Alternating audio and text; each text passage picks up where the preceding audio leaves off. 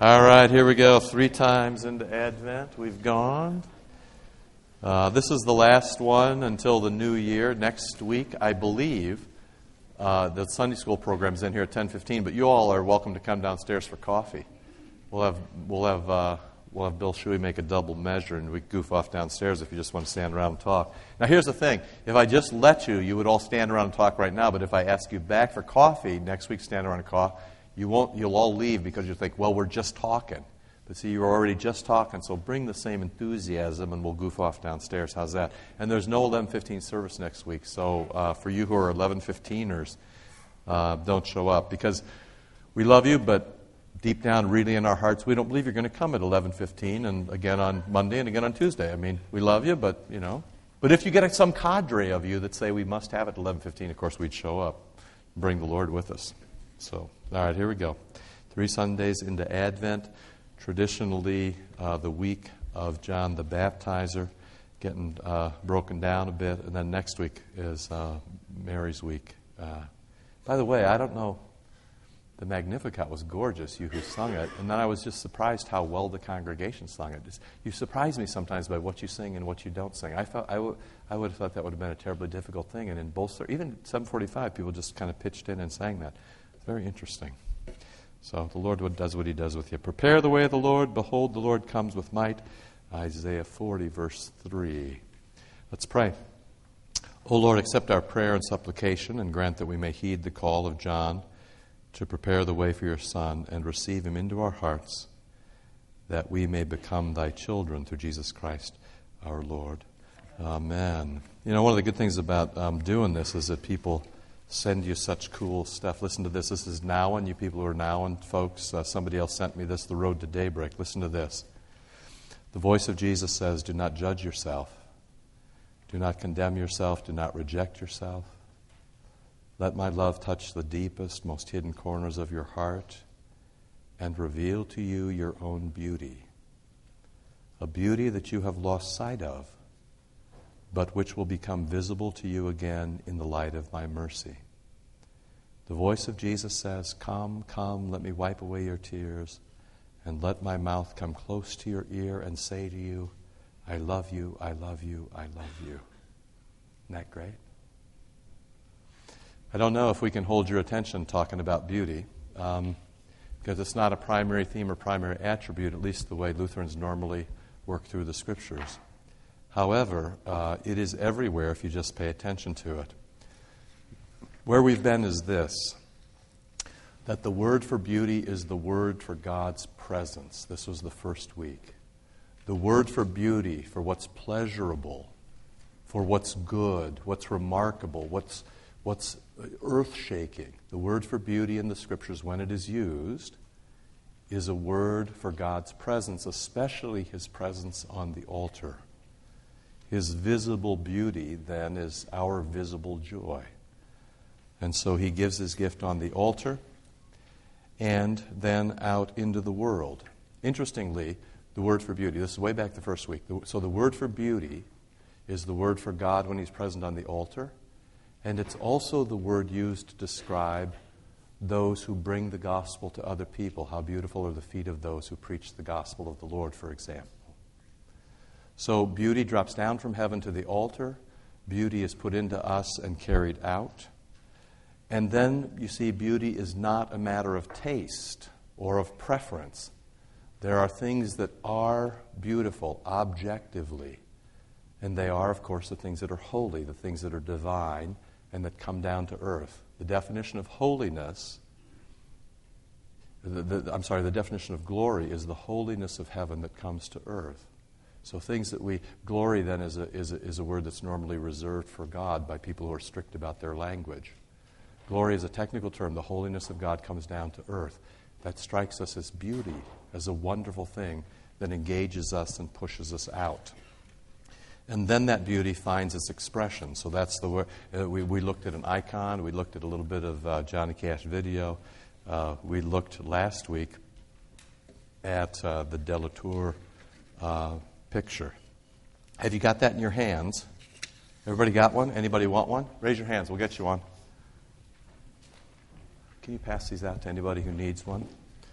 Now, um, you asked me, the woman on the right, uh, I'm sorry, the woman on the left with her hand up, uh, you know, you asked me what was that underneath her hand, and I said, a host.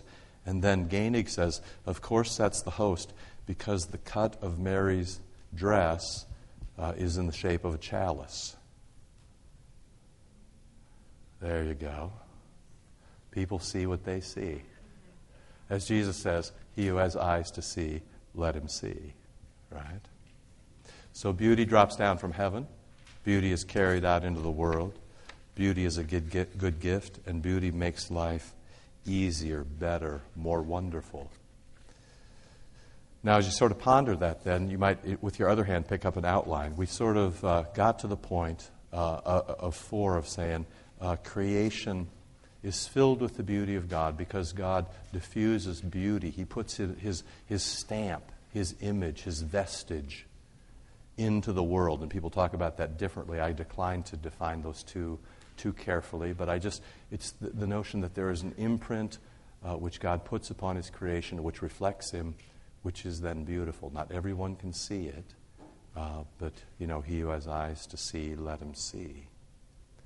So I, I sort of push you uh, down into five then, that God creates things, and we looked at that, but then also He creates us. And I was trying to push you to the point of saying uh, that you might be able to find the beauty in other people, even people you don't like, even people who are poor, even people who are sick, horribly sick, even people who are wretched, even people who work against you what else does Jesus mean when he says, Love those, love your enemies, and do good to those who hate you?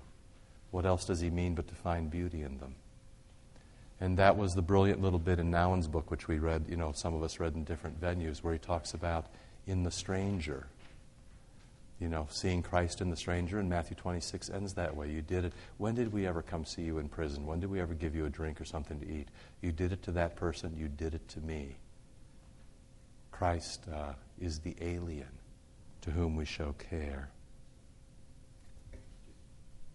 There's confusion between There's two clipboards.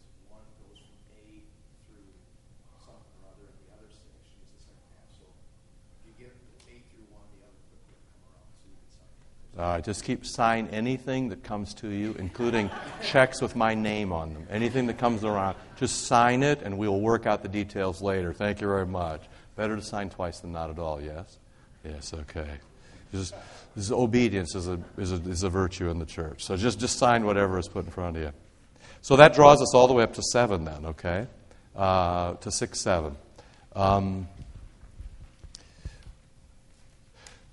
take it this way, if you would.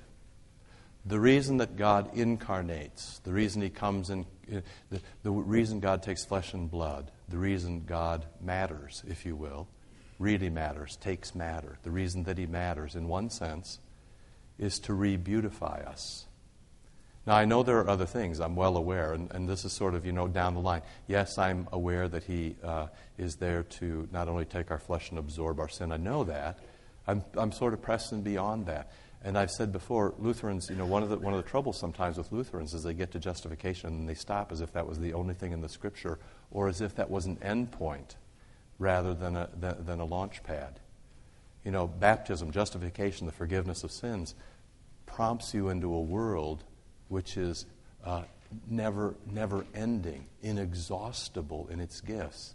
And among the gifts is beauty. And one of the reasons we know that is your simple experience that you, you read a poem or you see an icon or, or you look at a picture and you react to that you see a person, you see a thing, you marvel, you know it, how the light comes through the stained glass today, and you're blessed by that.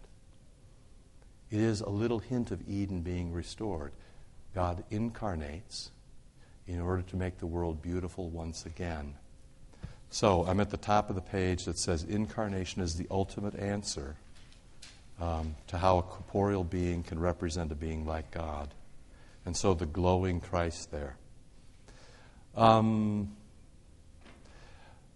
you remember, uh, yeah, I was arguing here that God puts his uh, gifts into the universe. He puts it into creation, and He also puts it into us. But ultimately, He puts it into Christ.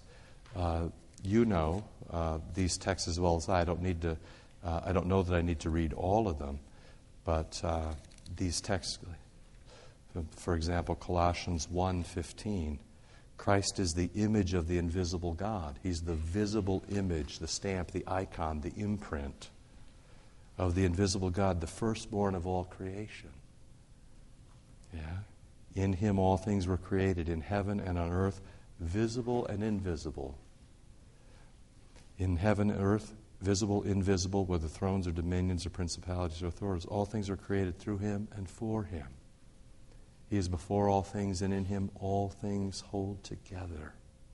Right? Christ himself is beauty. Or John 1.14, uh, Pastor Gaining, um, you know, was sort of running through uh, some of the liturgies this morning that end with this great verse, and, and, and the Word became flesh and t- tabernacled among us. You see, which of course goes directly to beauty, because in the tabernacle was uh, an altar or, or the Ark of the Covenant, and when Jesus alights on that, that is beauty. Beauty is to be in the presence of God. Joined to Him, then, you know, you're meant to follow and imitate. Lutherans can struggle a little bit with this. Um, and that, in one sense, that's good. We never want you talking about yourself. But the reality is, and I, I learned this as, as more and more my older friends die, the gift of having older friends who sort of groomed you along the way. Um, as scriptures talk about older men raising up um, younger men. Or I had somebody in my office this week who lays the charge on the older women of this congregation uh, this person is distressed by the way that younger women are dressing in our congregation. And wouldn't I um, do something about that? Uh, I suppose I could do this. I should say, um, you know, watch your kids before they go out because sometimes even your kids can distress other people by what they wear. Um, which is in the sense of, I'm not talking about whether your kid has a mohawk or not. I personally favor mohawks, and if I had hair, I would have one. But. Uh, and piercing and tattoo, I'm like, you know, as long as you're not annihilating yourself and your mommy says it's okay, you know. But there is a point where um, people can be a bit uh, provocative in the way they, uh, you know, and, and then of course that standard sort of moves around. But we always have to remember if we if we hurt other people, we might want to be careful about that, right? So we learn from other people just as we learn from Christ. Um, sometimes, uh, you know, we get you know, a little nervous about that, but um, this is the way that, that God talks, that we imitate the saints who went before us. And we might uh, do well to be doing that. Um, and you became imitators of us and of the Lord, for you received the word with much affliction, with joy inspired by the Holy Spirit, and then you became an example to all the believers in Macedonia and Achaia. Yeah? So the thing is, is um, in your imitation, you put beauty into the world. But most of all, um, what you do is you teach people why uh, you're different. So I give you this, um, this poem from, from R.S. Scott. Um, you know, the church makes a big deal about how they love their enemies. But the reality is, you know, we don't do a fantastically good job at this and even you know all of us, I included, you know, we, we very much you know we talk a big ball game. Uh, we talk about honesty. We talk about looking people in the eye. We talk about doing the right thing. We talk about standing up for what's right. We even talk about engaging in what is beautiful. It's horribly difficult to do, often because um, not everybody will play. In some sense, um, this poem is an argument for doing the right thing no matter what anybody else does, which, of course, is the story of Jesus. You know, it's a couple of times the scriptures talks about how God will be faithful even if we are unfaithful, because faithfulness is the nature of God, and so beauty, you see. Abel looked at the wound his brother had dealt him and loved him. Okay, just you just sort of think about that. If you got a brother or a sister who's ever bopped you, you know, I just, was your natural response that you loved them at that particular moment? Yeah. Abel looked at the wound his brother had dealt him and loved him. Love your neighbor as yourself. So Abel looked at the wound his brother had dealt him, and Jesus him was beautiful to him. And loved him for it, sorry. His brother had dealt him and loved him for it. So he actually loves them not just in general, but he loves them specifically. The best love is specifically. It doesn't matter if you love people, your problem is going to be loving me. you know, anybody can love people. Yeah, anybody can do that. You try loving me sometime, or I try loving you. Abel looked at the wound his brother had dealt him and loved him for it. Cain saw that look and struck him again. Yeah, this horrible interplay of good and evil, right? So I'm sure you've had this. You come here and you hear, you know, the right thing, the right thing, love your enemies, do good to those who hate you. You do it. And of course, you think there's some payoff in that. And sometimes the payoff is that people strike you again. Yeah? The blood cried on the ground.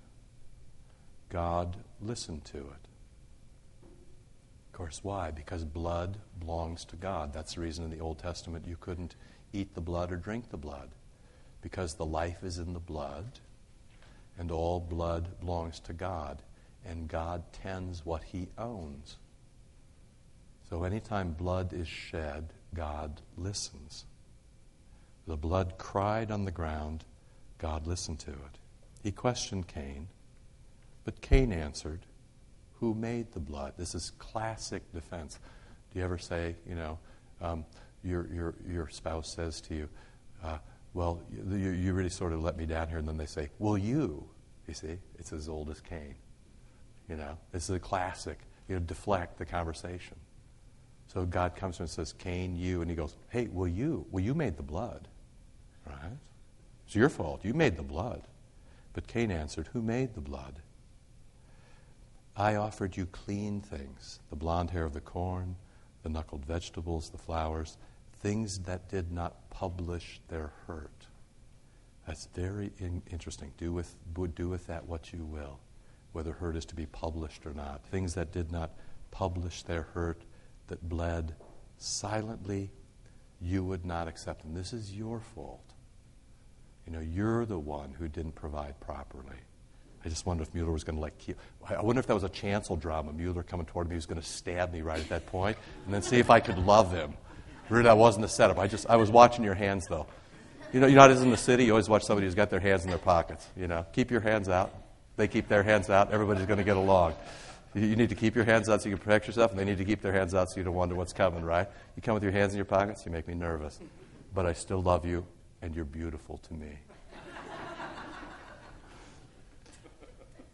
Okay, now, this is, so this is the first thing you do is blame your sins on God, right? And God said, It was part of myself He gave me.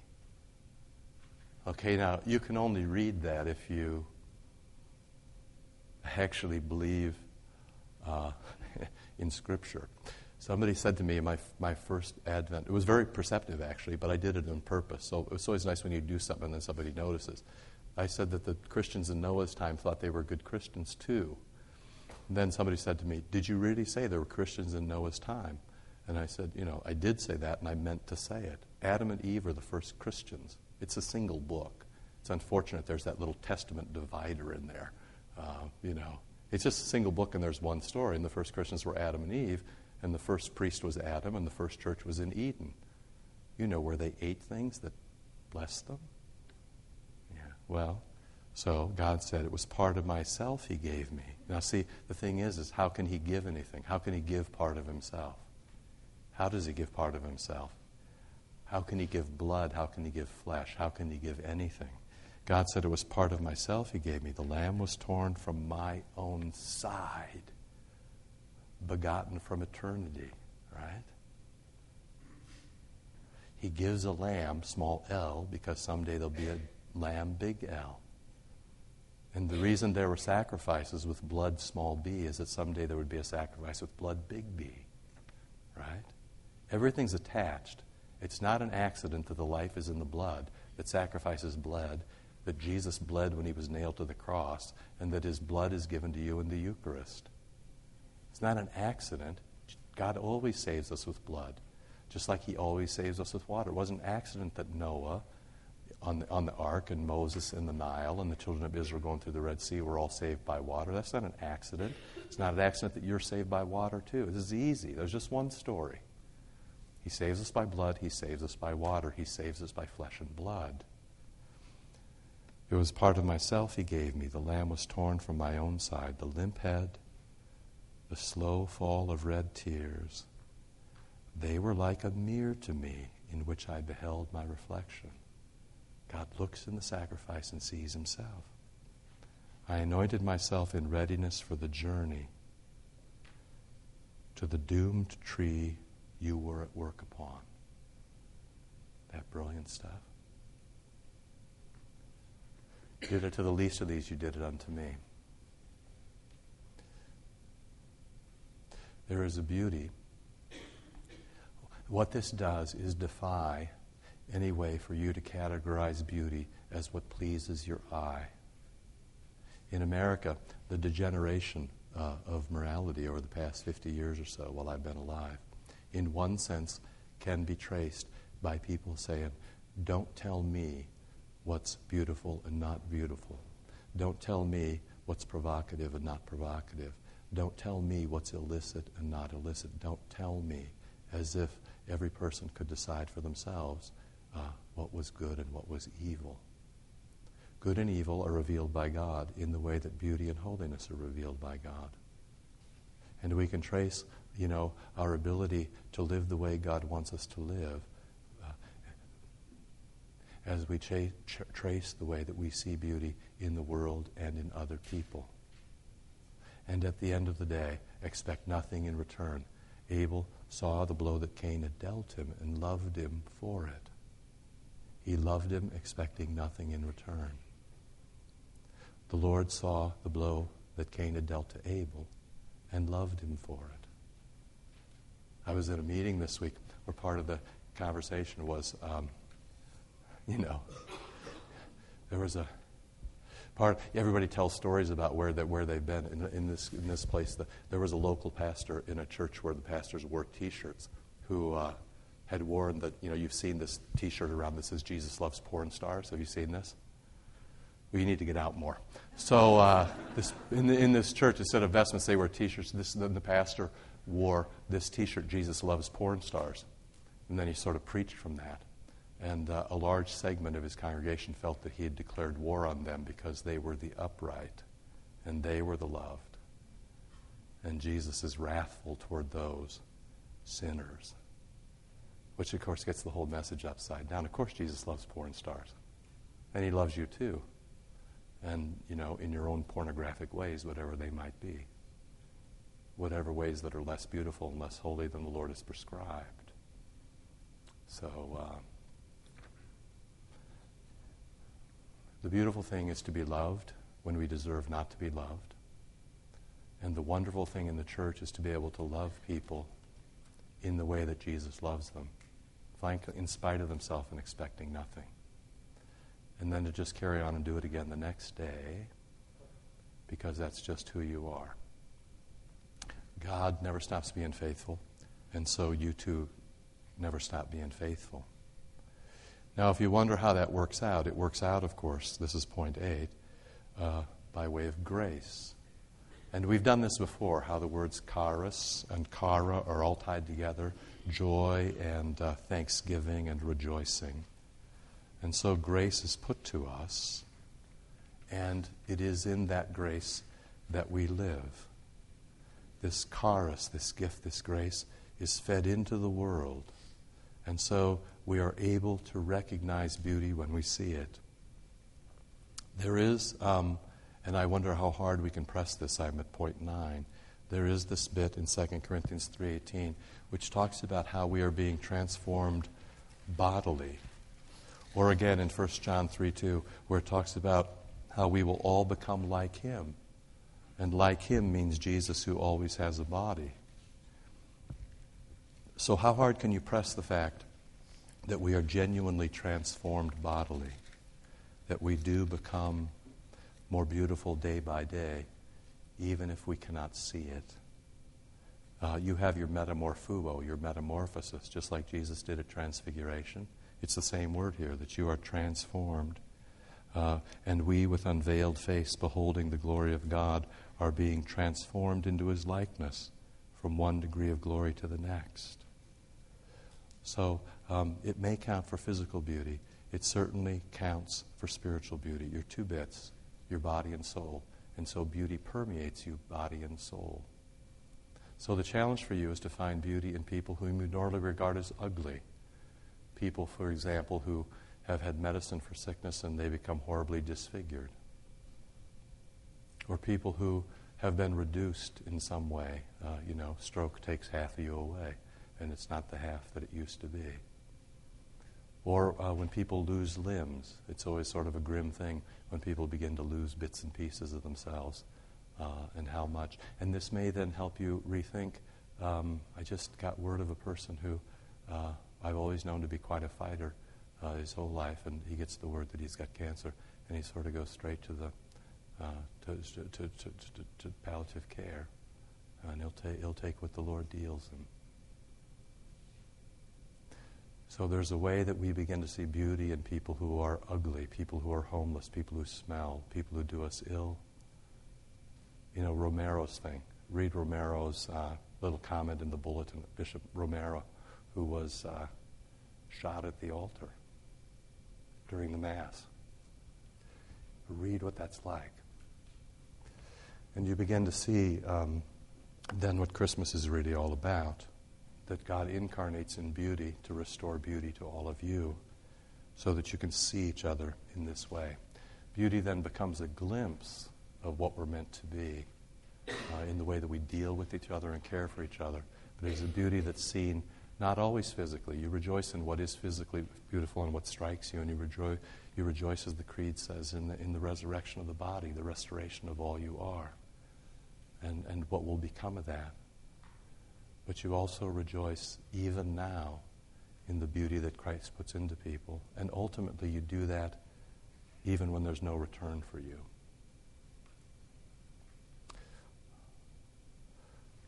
I don't know if I leave you enough time.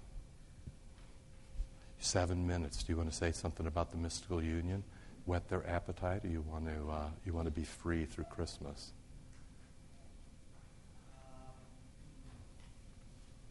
Want to be free? Questions about any of this stuff? I wonder if you would just consider this then as another aspect of your Christian life.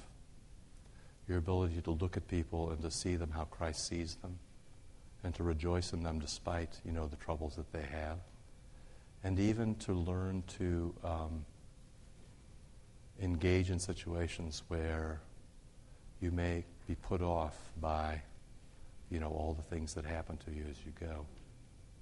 Spend a little time in a nursing home and see if you can see beauty there. Or uh, a jail or, or with your relatives for Christmas. All the same. Yes, please. You made the comment that uh, Adam and Eve were the first Christians, which I certainly understand. Right. But you said that the first church was in the Garden of Eden. Yeah. They, there was no Adam and Eve. The vast majority that they were there were not Christians. As long as they were sinless, there was no need for Christ. It was only after the sin occurred and God threw them out of the garden that they became Christians. Because at that point, He promised that Christ would come to save them. Right? Thank you. Uh, well, not exactly, but, but near, the, near the kingdom. Um, uh, you couldn't say there was no need for Christ because they were created through Christ and they're contingent on Him. They rely on Him. But I, I think you could, like all you said, if you just if you just if you just sharpen it just a little bit, and say there was no need for for forgiveness in advance instead of saying there's no need for Christ. I think you'd probably be just where you want to be. If you just say there's no need for Christ was there rejoicing with them, they were having a blast. The church is just where God gathers His people and gives out His gifts. And the only reason they were gathered, created, is so that he could love them and gift them. So he creates these two people, boom, from nothing. And then he just loves them in a way, boom, that they can't expect. And then uh, he says, I'll be God and and be here with you, and, and uh, that's the greatest possible church. See, I, I speak in a way that is not um, common to us, but I don't think is wrong. Uh, it's where we're churches where we're gathered into the presence of God to rejoice in the gifts that He gives, and I think I think Eden fits generally within that. It's my understanding of the word Christ. Sure. Well, I think you've I, you very helpfully um, sort of sort of uh, uh, uh, you know narrowed Christ down to the, the thing that we always want to say most, which is our forgiveness. But then I want to, as soon as that's said, I want to sort of blow him back out again. There's there's much. It is true. The Catechism says where there is forgiveness of sins, there's life and salvation. We spend very much time talking about the forgiveness of sins and very little time talking about life and salvation. And I guess I want to kind of try to expand that notion a little bit. So you're not wrong. I'm not disagreeing with you. I just want to. Eden was still a pretty cool place because forgiveness, we had, there was no need for the narrowing yet, yes? We could probably agree at that point. Yeah. Anything else? Yes, please. Uh, given you've done the lessons we've learned uh, your Bible do you in any way view our move to the new church facility differently? Well, this is all set up, of course, you know. I mean, only, you'd have to be, you know, deaf, dumb, and blind not to figure out what we're doing to you here. Um, you know, what I hope is that, what I, yeah, I'm actually trying to, um, we're going to move, and we're going to change something. And um, we have a limited budget to change that with. And so the goal is, uh, the goal is that we want there to be, we want that to be a transformative mo- moment. But normally, um, the most transformative moments often take a lot of money. Um, so we're going to have to be clever in how we do this. So uh, there is a way. What I don't want you to do is walk in and just say, Gosh, this is beautiful. That's how you walk into the Vatican. You walk into the Vatican and you say, Wow, this is beautiful, or pick a place, you know. You're not going to have that experience. But I'm wondering if um, there might be another experience you might have where you walk in and see the font, for example, and you say, This means everything a font should mean. It means I'm saved by the water. It means I'm crossing, crossing a threshold into new life. It, it's, placed in a, it's placed at the door so that I know that this is how I move into the church. Um, it, it, it, whirls the entire uh, sanctuary around it on its orbit. Um, I, I, can't possibly miss this. I want to touch it. I want to. I, I want to see it. I, there's light by it. There might be an icon by. It. So you want all these things that tell people, and and then see the payoff of that is that what you say, and that's a beautiful thing. So it doesn't cost half a million dollars for the new font, but nevertheless you have this sense of beauty, and that's we, we have a difficult, a challenging, and yet invigorating task, which is we need to have this wow beautiful factor on a very limited budget. Anybody can do wow beautiful with a ton of money. We don't have a ton of money. So partly what we're doing, I'm trying to get you to see beauty, of course, in new ways. I'm also trying to figure out my biggest fear as a pastor going to the new place, I don't want to miss anything. It'd be a great sor- sorrow for us if, you know, two years then you know, somebody smarter than us walks in and goes, why did you do that? Or why didn't you do that? We will pull what's left of our hair out if that happens to us. So, you know, what we're trying to do is be invigorating on a very small budget, but in a way that you will walk in and say, That's right. This is where Christ gathers us, and this is how he gives out his gifts. That's going to be an interesting uh, thing. You know, I haven't gotten to the point, I don't know what's going to happen. If we get to the point, and I haven't talked to anybody else about this, so I'm going to deny I said this even though it's being taped, okay? Um, if, it, if it's wrong. But, you know, we may get to the point where we have a rendering or two about what might be going in. Uh, um, in terms of a font or an altar or whatever. It might be nice for us to bring that in here and talk about that so that you walk in the first time, you say, uh, I understand exactly what was supposed to happen here. And then you can talk to other people about what, in fact, is happening. Because things may seem a little different, you know. They'll certainly seem a little different. It is, it is a learning altogether thing that's going on. We're trying to get it right. Let's see. Question? All right. Um, you might just ponder. Have, have a very um, you know, safe Christmas as, as, we go through. I know a lot of you are traveling, moving around. Tend the schedule. Um, be here. Uh, the Lord is, is, is uh, here with all that He's got. So we'll do our best over the next few days. We'll come back, I think, um, to this particular class, we'll come back not the first week of January, but the second week, which I think is the 11th. Is that right? Something like that? No, that's a Friday. Must be the 13th. 13th. So we'll come back here the 13th and we'll talk a little bit more. Um, yeah, but everything, it's, uh, it's a good question. Everything has a purpose. That's where we're trying to go. Yep. Um, if, if people don't, if people can wait a little bit for their cup of coffee next Sunday, I think the children would love to have as many. Do you know how, it's, how long it's going to be? Yeah. Um, Jill makes the point that, you know, you'd show great support if you'd um, come to the Sunday school program and then have your coffee afterwards, which, of course, would be easy to do. Uh, so thank you very much. Yeah, thank you very much. Okay, um, thanks for your time. Let's pray. Let's go. Lord, remember us in your kingdom and teach us to pray. Our Father, who art in heaven, hallowed be thy name. Thy kingdom come, thy will be done, on earth as it is in heaven. Give us this day our daily bread, and forgive us our trespasses, as we forgive those who trespass against us. And lead us not into temptation, but deliver us from evil. For thine is the kingdom, and the power, and the glory, forever and ever. Amen. Thanks.